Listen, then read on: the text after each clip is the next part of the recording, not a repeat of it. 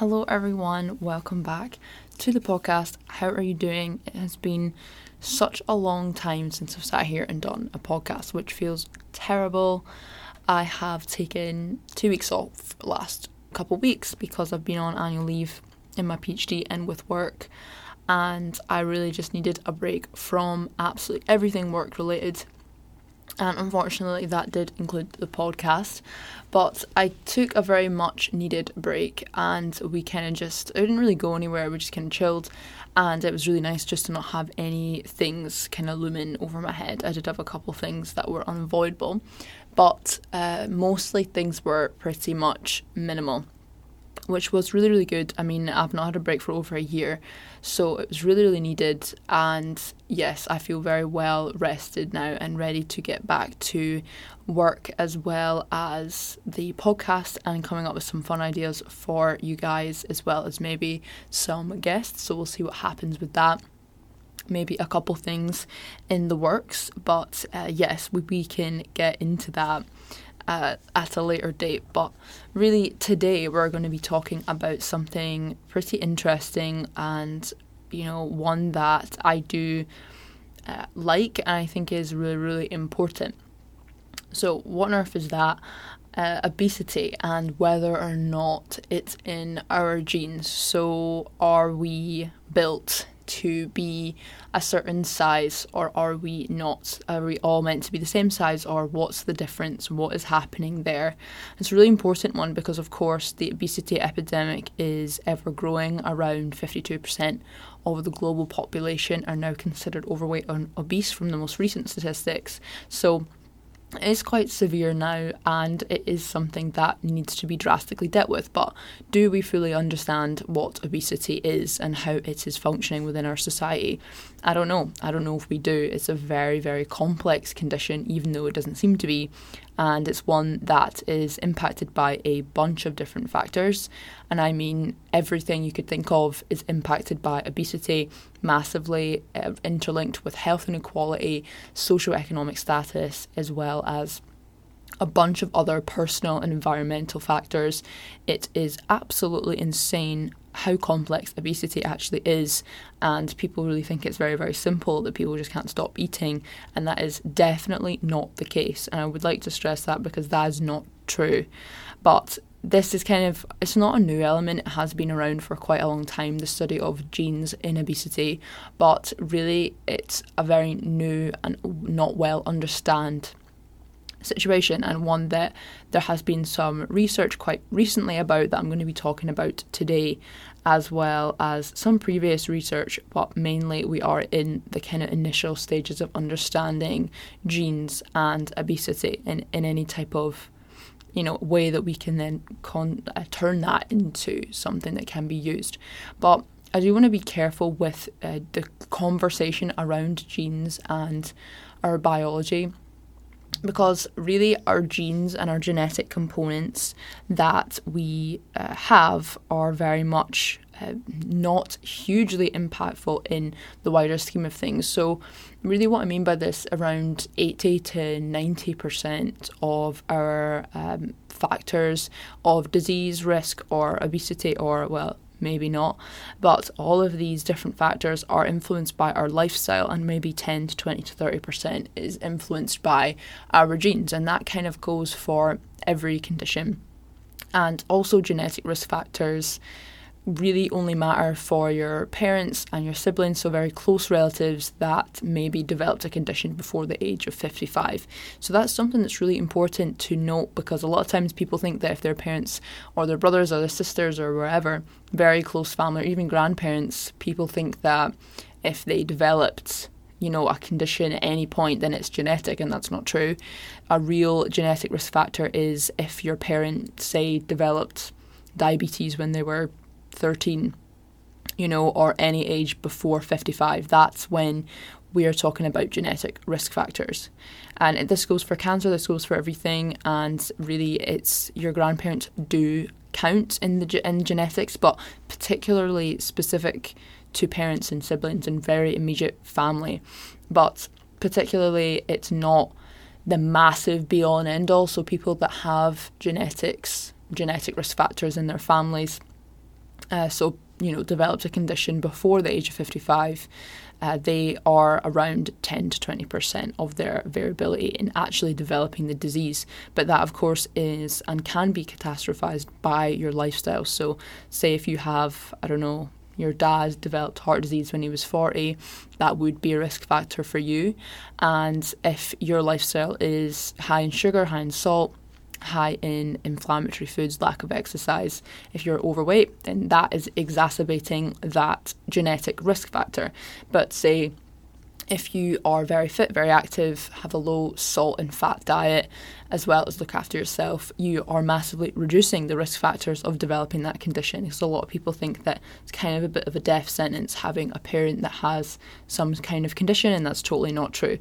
So I would like to stress that as well. And sometimes people see their genes as a bit of a, well, I can't do anything about it. And again, that's a really negative space to be in as well because we don't want people to have a lack of control over their own health or think that they're destined to develop a disease because their parents had that.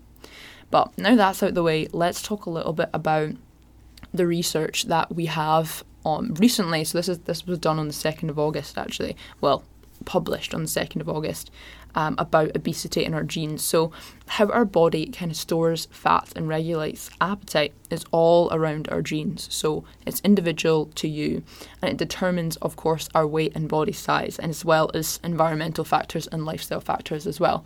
But specific to you, your genes have a specific role in how you feel hungry, your appetite and how you store fat, as well as um, possibly your body size. So, you as an individual, you have genes that determine all of these things. So, you might be someone who has a low appetite or a high appetite, or, well, you know, likes to eat a lot of food, doesn't like to eat a lot of food, likes to eat at different times, doesn't like to have big meals. All these things are developed through your uh, genetic behaviors, and over time throughout your life, you have created these habits. And obviously, uh, habits can be very different to genetics, and we have to be careful with that as well. That we just put things down to genetics, it might not be like that. But specifically, genetic components do play a role in these things, and we know that to be true. So, this specific study that I'm talking about today looked at age and sex for uh, genetic risk factors associated with um, obesity. So they looked at several genes that are linked to obesity. There's there's quite a bit of animal research on this. There's a little very famous study that's called the um, obese mouse. So it's called the OB gene, and they looked at leptin and it, it very complex. But they looked at rats, and one was really overweight and one wasn't and they, they were trying to figure out the difference between these two rats and all of that. So this comes from a, a wide range of literature uh, on animals, so I would like to stress that as well, but this is more developing into human studies, which is, of course, what's most important.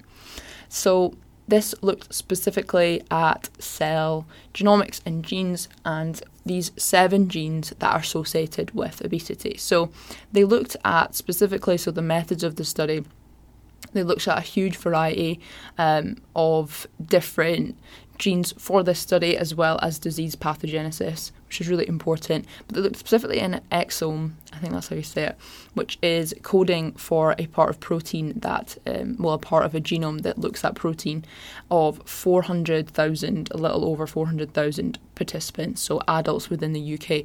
And this came from the bio uh, study that was done, uh, massive study that was done that has the data has been used for multiple different reasons, which has been fantastic for research. But that's a huge study as well. I've talked about it before in the podcast. So they looked specifically at variants and mutations in genes that are associated with body mass index, so BMI. So they obviously found out these people's BMI with weight and height and they had this BMI associated with the specific genes and seen if there was a correlation between these 400,000 people and their BMI and specific genes. They looked specifically to begin with with men and women, and we'll talk about that a little bit first.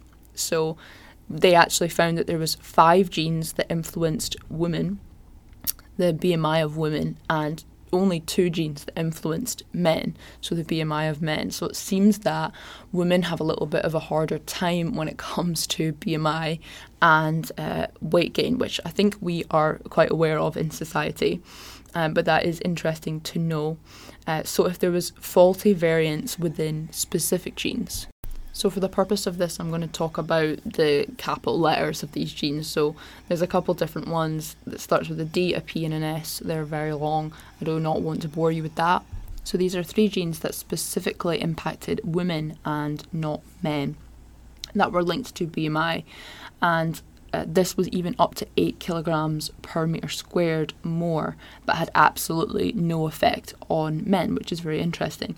So, over 80% of women with the D and S gene had obesity, and that's massive statistics. So, majority of people, it seems from this study, with these two genes variants are. Um, obese, which is insane, which is an insane finding.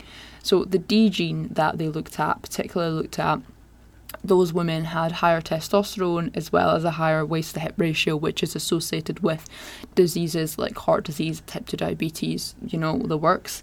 And the S gene was more associated with type 2 diabetes. So these genes obviously have a lot of different functions within the body that is associated with obesity specifically and obesity related conditions. So, not great for the women that have these genes.